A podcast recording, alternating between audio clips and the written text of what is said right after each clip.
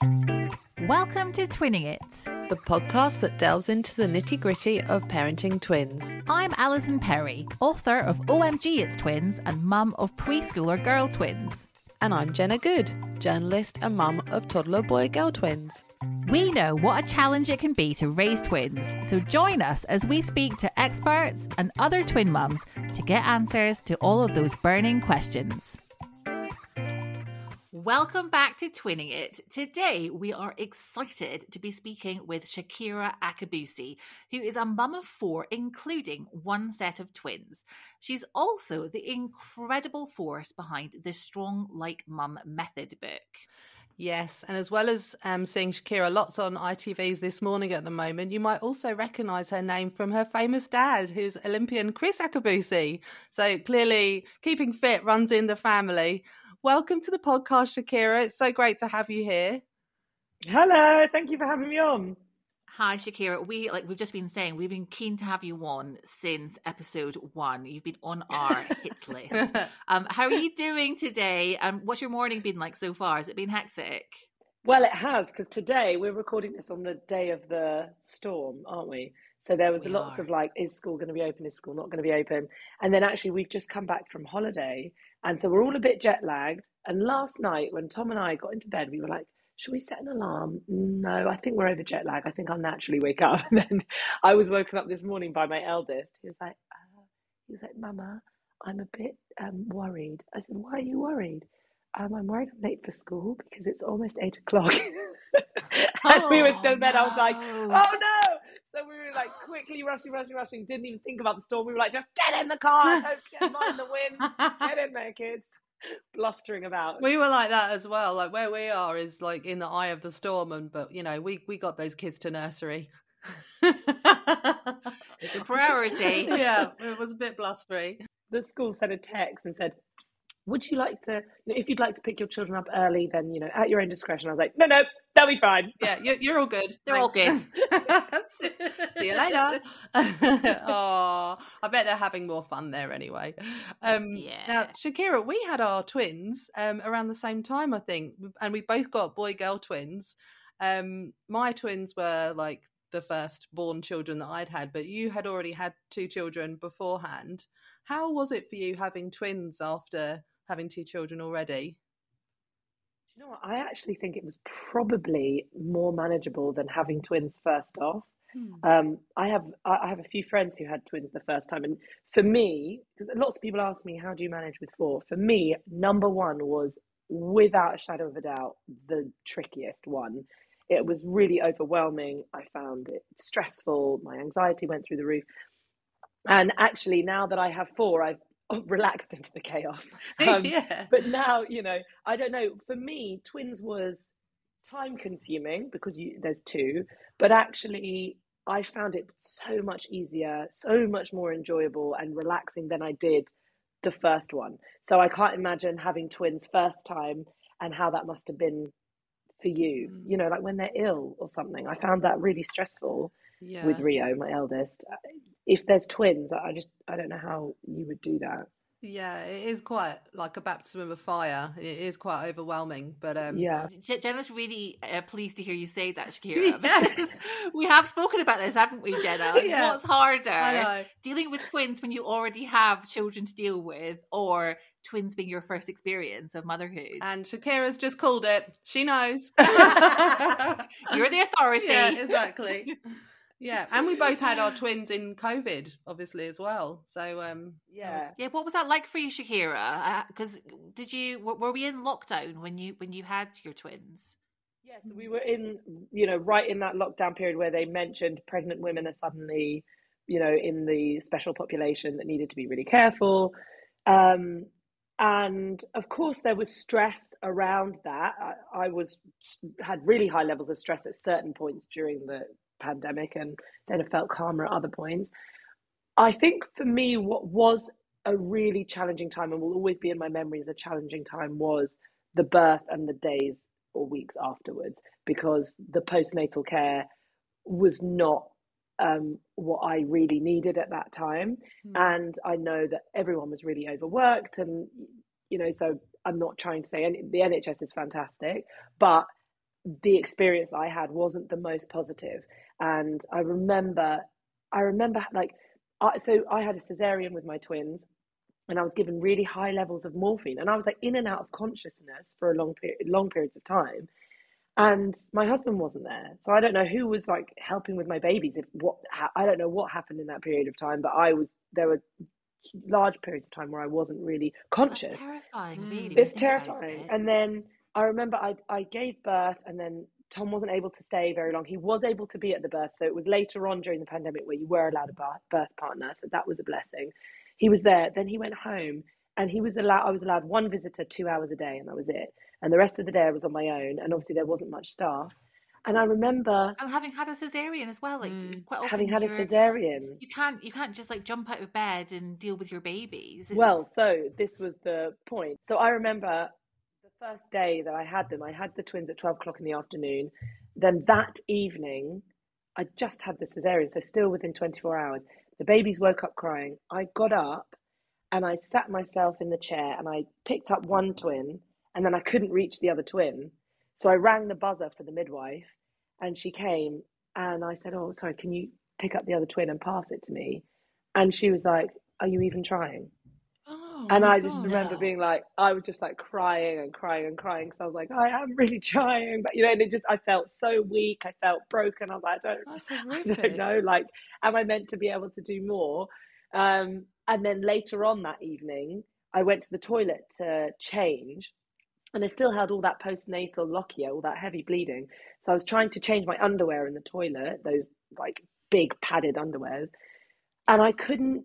I couldn't lift my leg to put my underwear on, hmm. and so I just sat, stood there and cried because I was too scared to ring the buzzer because I was like, I don't want to call someone and be like, "Can you help me put my underwear on?" So there was a lot during that time that I really struggled with. But then on the other side of that, what, what was a real blessing was that my husband was furloughed, so he was home. So in that whole first year, when you're waking up at night and you know, he did eventually go back to work in a weird virtual way, but still I had additional support that I know many cesarean mothers or many mothers in general don't have. So that was then an incredible blessing. So, you know, I think as always with pregnancy and postpartum, there are so many ups and downs, and you just certain things are going to be difficult and certain things are going to flow a little bit easier. Yeah.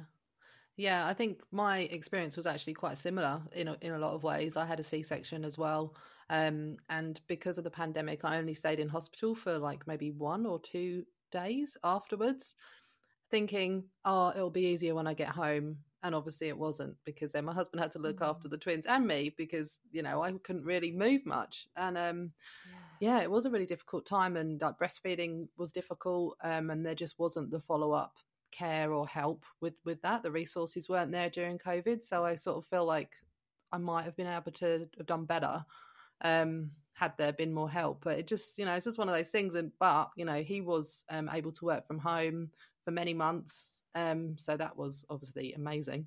yeah, um, yeah. So yeah, yeah, it swings and roundabouts, isn't it? But yeah, it was definitely a, a strange time to be having twins. I feel really emotional listening to you guys talking about this. I was like welling up because I really feel like I know what it was like to have twins and to have a C section like you guys did, and the recovery and getting your head around having two small babies and trying to care for them. And I did it in normal times, I did it pre COVID. Mm. And so I cannot even get my head around how difficult that must have been for you guys. So, yeah.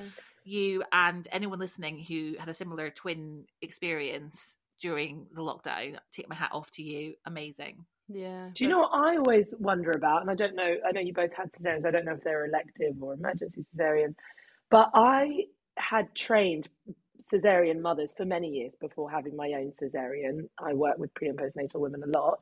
And um, I, I honestly, having then experienced the cesarean recovery myself, a whole that was like a huge education because there there were certain things that you know you can learn in a textbook but you really didn't i didn't get it till i'd experienced it. Um that's not sorry that's not to take away from trainers who haven't had a cesarean who train those women because you're still more than capable but you guys it, know what you're doing basically. no,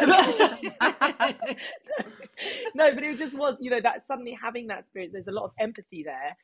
Yeah. But what was what i kept thinking about and i always come back to is like an emergency cesarean and then the recovery.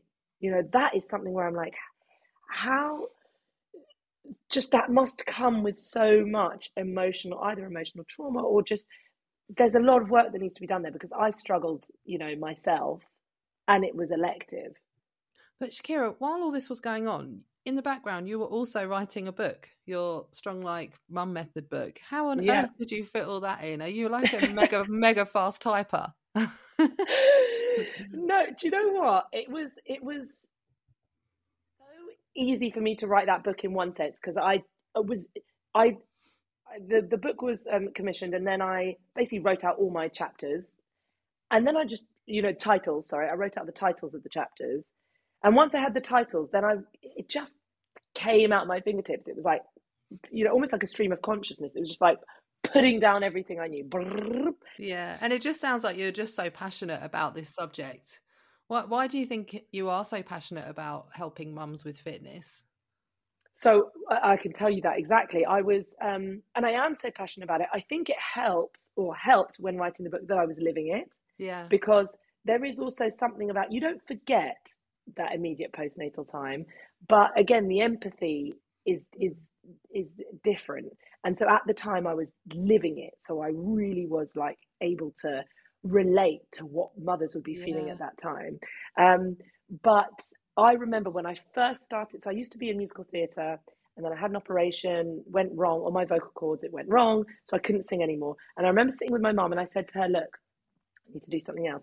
Does fitness actually work? Can I actually change someone's life by helping them with their physical health? Or is it just what you say so that you can get clients and earn money? She was like, no, no, no, it actually works. You can really improve someone's mental well being. You can help them, you know, all stress, everything. So I was like, okay. So I trained in it. And then when I was training as a personal trainer, I remember reading an article that said only 5% or 5.5% of fitness industry professionals are trained in pre and postnatal. That was then. Wow. Um, yeah, and I remember thinking that's huge failing on you know for women. The fact that only five percent of people that train in fitness actually understand the female body and everything else that goes into it. And I was, you know, just getting to the stage where eventually I was thinking, okay, you know, I know I'm going to think, start thinking about fertility and conception. And so then I trained in it, and then I kind of learned as I went along. Uh, you know, those first few years I was training women, then I conceived myself and I learned more. And then with each pregnancy and postnatal journey, I've learned more.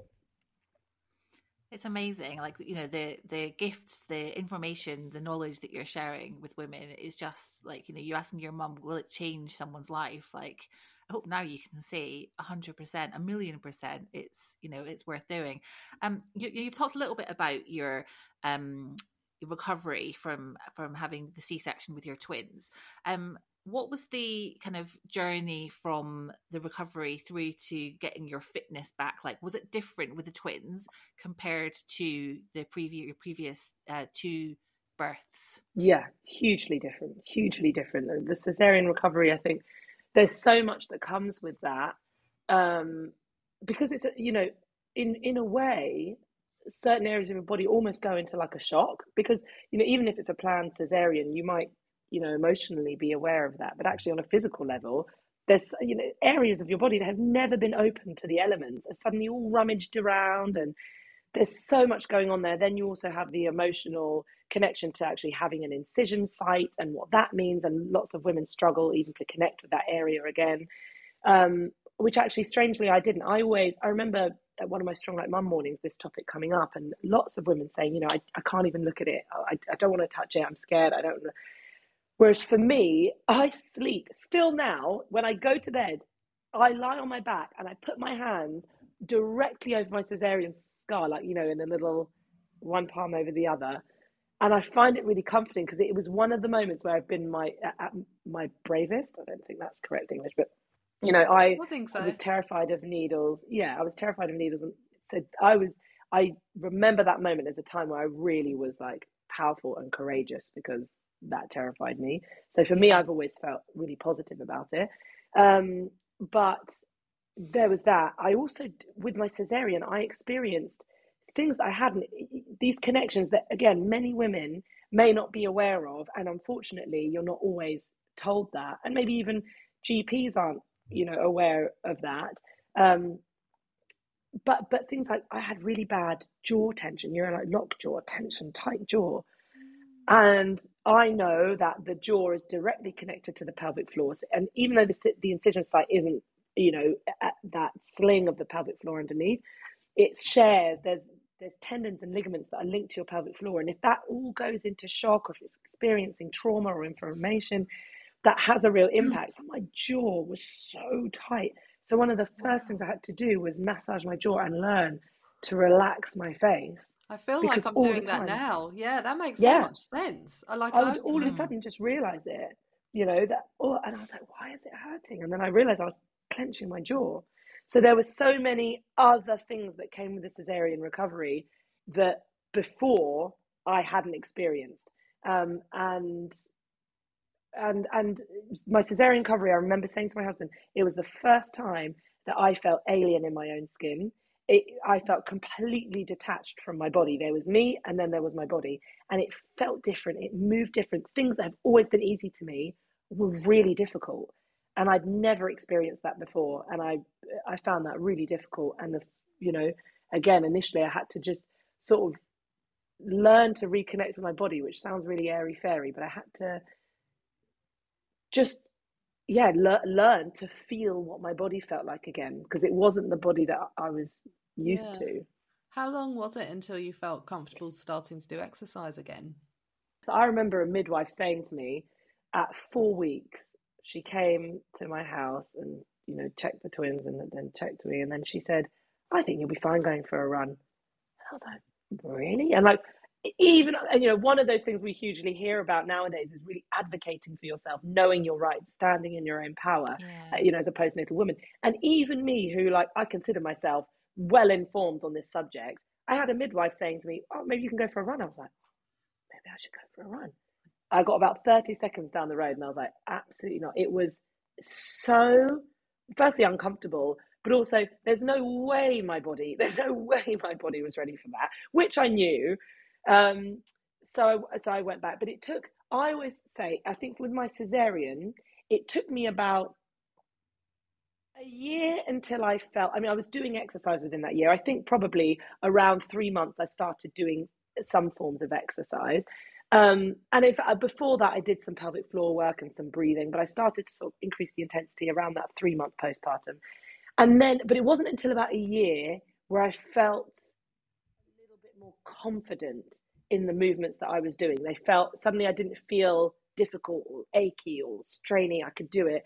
But then it really was until about probably six months ago, and my twins are now three, so about two, two and a half years, that I finally now am able to do everything that I was doing before. You know, it, like I'm now doing jujitsu and I'm running and I'm, you know, I can climb stuff and jump off stuff yeah. and everything's, you know, and no incontinence there. So it's it's taken uh, really two and a half years until I finally felt able to do that.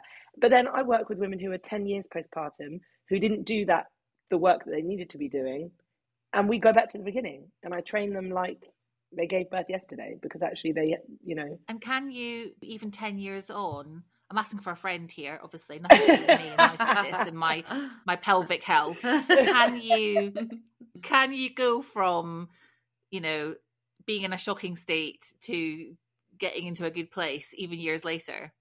Of course. Absolutely. Like it's it's it's never too late to start. Never. You could be 80 years old and we can make a difference, you know. So um there's it's just i think there's just more once you if, if you've left it longer then we're not only looking at the initial um that initial time period we're also now looking at um or sorry those initial those initial things that we might be dealing with with incontinence or pelvic floor weakness or whatever it might be but we're then suddenly looking at the the ripple effects of what has happened like what is your posture doing now? Maybe you've got backache maybe mm. you have a dodgy knee you know all of that kind of thing and and you really have to sort of trace back. So often it's the boring stuff you don't want to be doing it sounds so boring to be like we're going to work on how to take a proper breath and then everyone's like oh, what? I just breathe in breathe out. But you know it makes a real difference. It makes a real difference. All those things, uh, you know, shift those other puzzle pieces into place.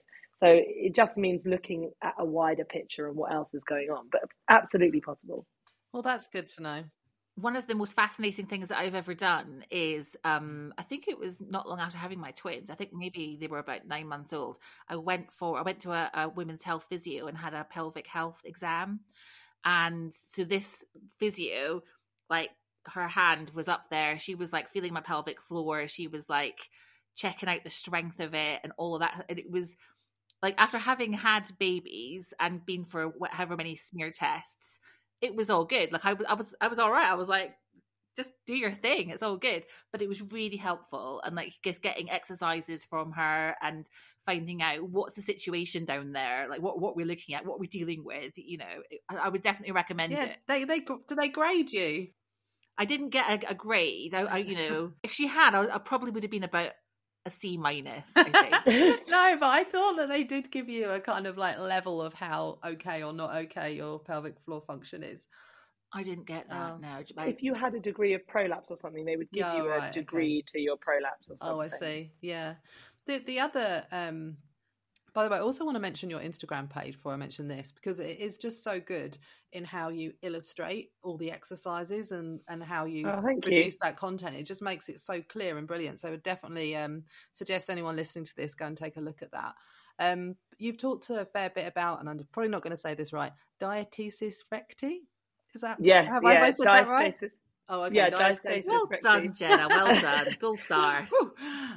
so, can you just explain a bit kind of you know layman's terms what that is and and does it affect people with twin pregnancies more? Because i've often wondered if i might have that and i'm not really sure how to figure that out. So diastasis recti refers to the separation of your rectus abdominis during pregnancy. So your abdominal layers you've got the rectus abdominis which is the six pack muscle. I hate that term but that is the muscle that we're looking at. Right at the front it has two halves and then down the middle there's like a fibrous sheath of body tissue, and that's called the linea alba. And then underneath that, you've got other layers of your abdominals. The deepest layer, which is also important when we're talking about diastasis, which wraps around the body almost like a corset. So if you picture the rectus abdominis, two mm. vertical lines, and then underneath that is the transverse abdominis, which wraps around. So when you are pregnant, as you go through the third trimester and the uterus expands and the bump grows, the two halves of that rectus abdominis are moved out to the side via that sheath in the middle. So the muscle doesn't tear or rip, but that sheath stretches wider and wider and wider. And then once you've given birth, it will come back together largely on its own. But for most women, and the statistic is something like 62%. But I don't think I've worked with someone who hasn't had it yet before oh. in my entire career. So often there's a gap that's left. Um, the general advice is that if that gap is two centimeters or less, then exercise can be used to rehabilitate that. Some women, a small number, might have a larger gap, four centimeters, or um, and in that case, you'd need to speak to your GP or a medical professional who would maybe recommend surgery or other medical interventions that could help you bring that closer together. What is really important with diastasis recti and saying, you know, you think you might have it. As I said, most women have it. I still have diastasis recti ever since my first pregnancy. It's never gone back together again. I have like a one centimeter gap. But what's more important than just do you have a gap is the width of the gap, but also what's happening underneath. So that muscle that I explained, sort of like a corset that wraps around the transverse abdominis, if that muscle is, um, if we can work on strengthening that muscle, and that muscle is able to activate and create some tension during movement, then that can really help us to support the core when there's a gap in the front abdominal wall. Mm. So when I'm working with women, I'm more looking at the function of that muscle and how that's activating. And if we can create strength, good activation there, then actually having a little gap doesn't matter. And as I said, I've still got that gap and I do all sorts of exercise. Oh, okay. So, so if you have it, it doesn't matter. It's just you need to try and strengthen your core. Yeah, and what and what matters is that you do. I mean, it matters if you don't do that because if you don't do the other core work and you have a weak core in general, and then you have the gap, then often we can have something like an umbilical hernia. where some of the internal organs will actually pop out of that soft tissue and you'll notice sort of a bulge. Um, so it is important that you are aware of that and mm. being able to manage it in a way. Um, but it's not the end of the world if you have diastasis recti. The majority of women do. Okay. That's good to know. Mm. Good to know. Um, now, so many twins are born by C-section, like as ours all were. Um, now, Shakira, thinking back, you, you mentioned that you were advised at four four weeks postpartum that you could go for a run, um, and that you felt that that wasn't actually right for you. Um, what is the official advice in terms of post C section and when you can start exercising? Um, and um, how should someone, if someone's listening who is pregnant and has a planned C section, how should they approach fitness in that kind of postpartum period? Okay, so um, there is no official strict advice. There are guidelines, and I wish there was stricter advice because it would be really useful for everyone. The thing with postnatal is that it's so individual. Um, in my book, I had sort of like a list of green flags that can be good indicators that you might be ready to start exercising. I would also say that when we're, we're using that term exercise really loosely, pelvic floor work and breathing techniques, which I know sound boring, but they are the foundation of being able to enjoy future exercise without injury or other, you know, strains or issues. So, so can I get my pelvic floor exercises and then class that as a workout? So can yes. I do that every morning? Do it, and, and then, then, you're done. everyone, I've done a daily workout. Okay, cool. You can totally. um, and so that type of exercise we can do. You can actually do as soon as you feel comfortable doing it. That's the general guideline at the moment. Is as soon as you feel ready. For some women, um, whether you've had a cesarean or not, that might be within a few days, a few hours. For other women, that's going to be weeks down the line. I think, you know, I wasn't thinking about pelvic floor exercises or breathing techniques until certainly around four weeks postpartum. I was not at all, I was in survival mode. Yeah. Um, but then in terms of other exercise, like firstly, I'd be looking at things like that postnatal lochia stopping. I'd be making sure that the cesarean scar has healed, and I'd be starting with some scar tissue massage. So, um, firstly, working on the, tum- the, the upper upper abdominal like tummy area, nowhere near the scar, and slowly getting lower down to the scar. Once the scar has healed, moving on to the scar. Things that I had, to, I remember having to learn to stand up again properly, being able to stand up without there being too much strain on my cesarean scar. All these little things. And then generally, the advice is three months postpartum. Once you get to 12 weeks postpartum, might be 16, 20 weeks, might be that four five month period for, for some women. That's when we can start to up the intensity of our exercise. And we're still not like going to be running a marathon, but it might be then that we can start doing things like step ups, some um, upper body exercise is always really in, good for engaging the deep core and the pelvic floor. So I'd be starting with that kind of work, body weight work. Um, and I'd still be looking to reduce the intensity. So, you know, anything, I wouldn't be going straight into a plank. If I wanted to get into any type of position like that, I would be putting my arms up onto the sofa and I'd be holding that sort of modified angle position. And then, yeah, I would just build up from there. Maybe we're doing some step ups. Maybe we get move on to lunges then eventually we can go to squats, although you might want to do assisted squats to begin with. It's really difficult to give specific advice because it is so unique and personal to each woman. But generally speaking, I would say breathing, pelvic floor work within the first few weeks, if you feel comfortable with that. Certainly by around 12 weeks postpartum, we can start to do that sort of exercise. And then anywhere from three months to five months, we can start mobilizing the body more. Step ups, walk it, walking. We can do um, actually, sorry, within that first three months. But then we can start with some lunges, some body weight exercises, and then maybe from the six month period onwards, we start to introduce some resistance band work. And then, like I said, it wasn't until two and a half years where I was suddenly like running and climbing and jumping and everything else that I do. Um, but it might be that maybe around a year or nine months, eight months that you feel like you can up the intensity, go do your gym workout or whatever. Um, that's so generally speaking, but that was kind of my timeline. Yeah, no, it's it's really helpful. Um, and your message is very much about um, you know, making sure if you can that your fitness doesn't fall away after becoming a mum. What why do you feel that, that you're so passionate about that? For me, it's not even so much about your fitness not falling away as a mum. I mean, health and fitness is always really important. And I think sometimes we feel like fitness and exercise has to be extracurricular, whereas actually the human body was built to move and any human instinct that we deny our body will cause a stress on the body and movement is the same. So if you're leading a really sedentary lifestyle your body will become stressed in certain ways. So i feel like we need to just pay respect to the fact that our body does need to move and be active.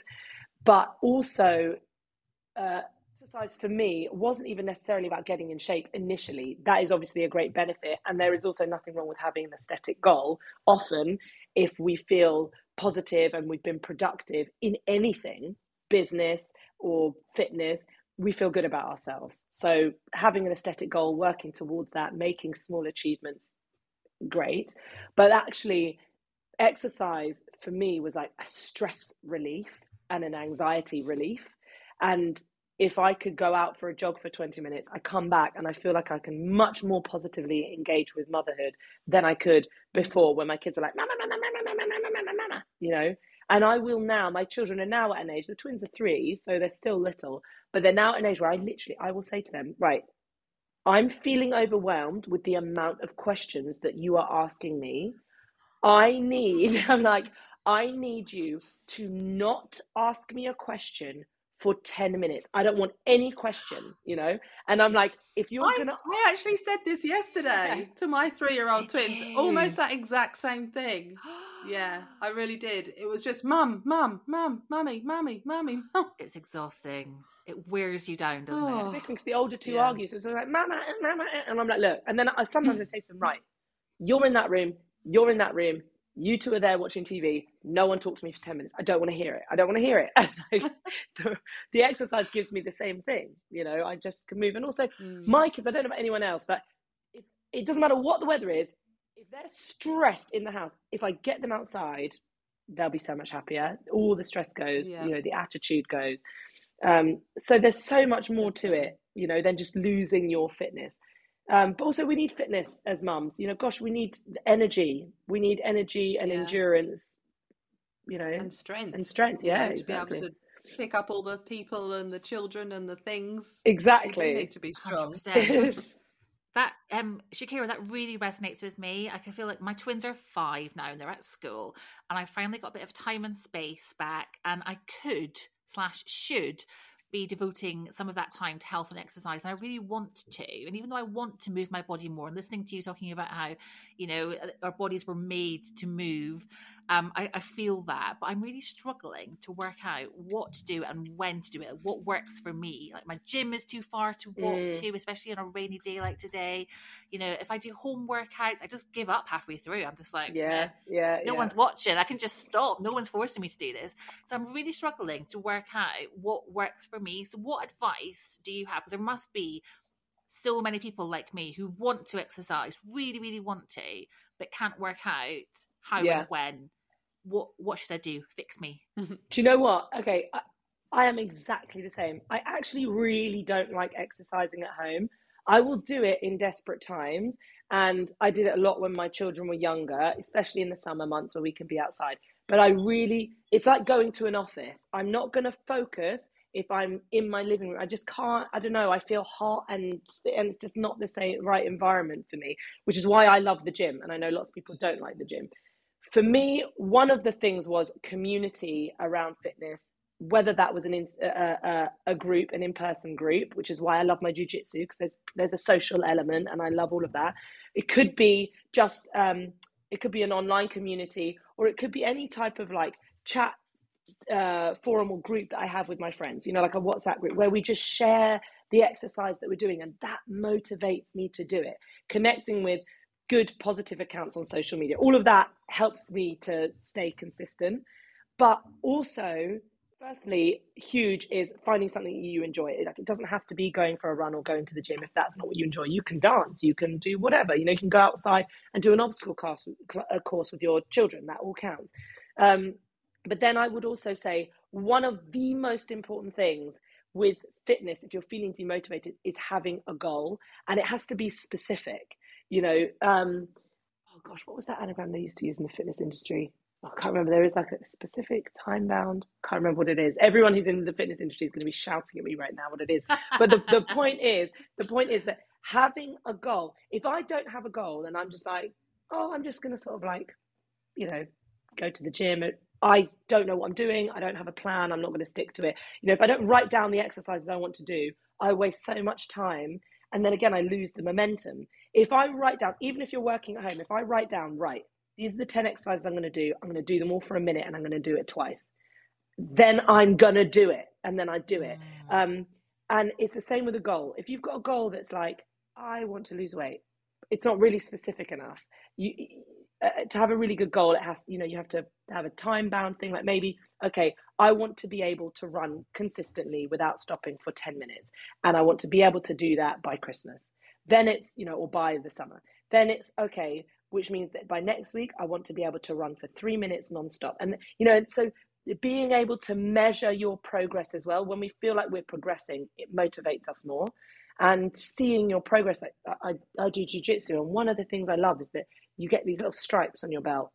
You don't get them that often, maybe every four or five months if you've been training hard. But to me, that's everything. To me, that was like huge and just spurred me on to carry on and do it more. And every time it's just such a motivating thing to feel like I'm progressing and doing something. So all of those little things I think can help. I guess it doesn't feel like exercise then, does it? Because you feel like you're working towards something you're enjoying. So yeah. it's not and, and you are still moving and it is exercise, but it doesn't feel like yeah. you're purposely trying to do exercise. Yeah. Um now we have touched on this a bit, but obviously twin parenting can be very full on. Um what advice do you have for parents out there who might be struggling a bit with their mental health because of the overwhelmingness of looking after two little ones? I would say I have I have been there. I have really been there, and um, Alison and I talked about that for Alison's book. Um, I had really severe OCD, and when I tell you I was an unrecognizable person, I was unrecognizable. I could not not. I don't think 20 seconds would go by in a day without me having to complete some sort of OCD compulsion. It was constant, it controlled my whole life. Couldn't walk down the street properly. I looked, in inverted commas, crazy. You know, I looked like one of those people who was tapping, counting, turning around on the spot, walk over the crack 10 times. That was me. And, um, and I, sorry, I've now forgotten your, your actual initial question in all my waffling away. It was about no, oh, just, if, if um, women are struggling. What advice you might have for people who might be struggling? Yeah, with their mental sorry. Health? So for me, that was why exercise became such a huge part of my coping strategy.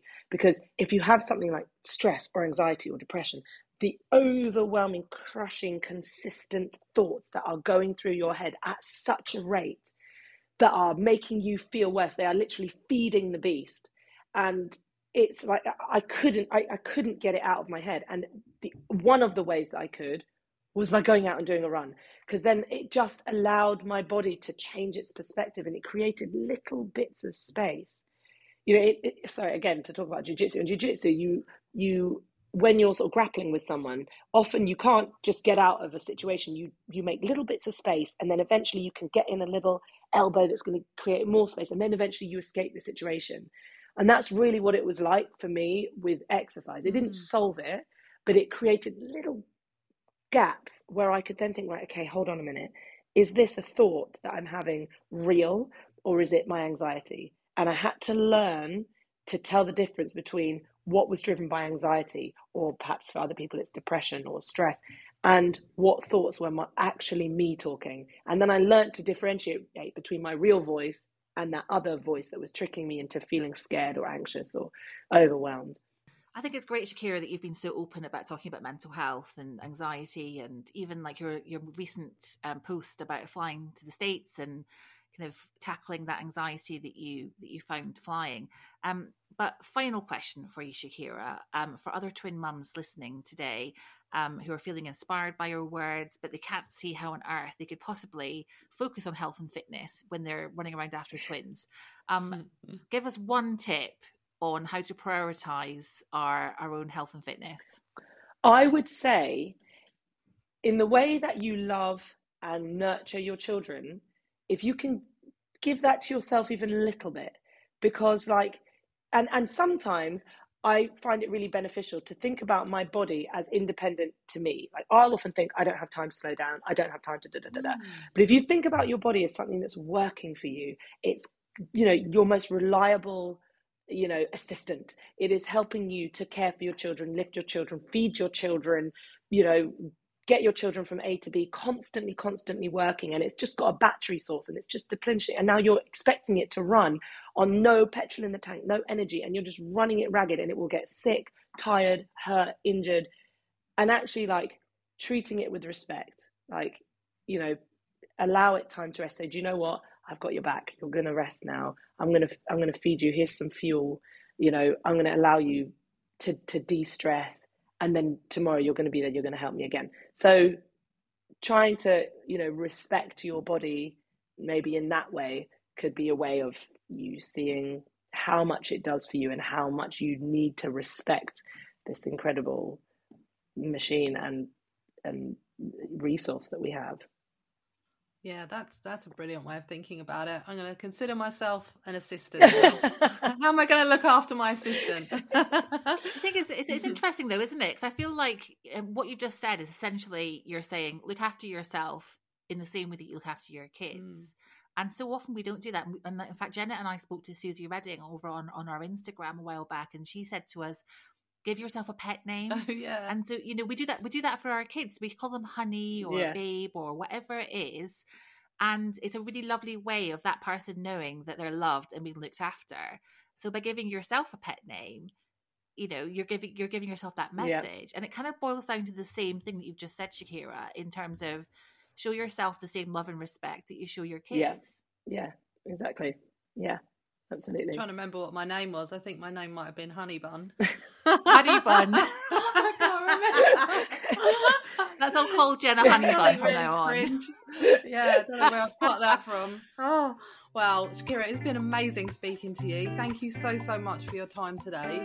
Um, where would you say is the best place for people to find out more about you online? Yes, you can either find me on social media at shakira.akabusi or you can search Strong Like Mum and then my website is stronglikemum.com. So, and mum spelled the English way, M U M. Thank you so much, Shakira. It's been so great to chat to you. Thanks for having me.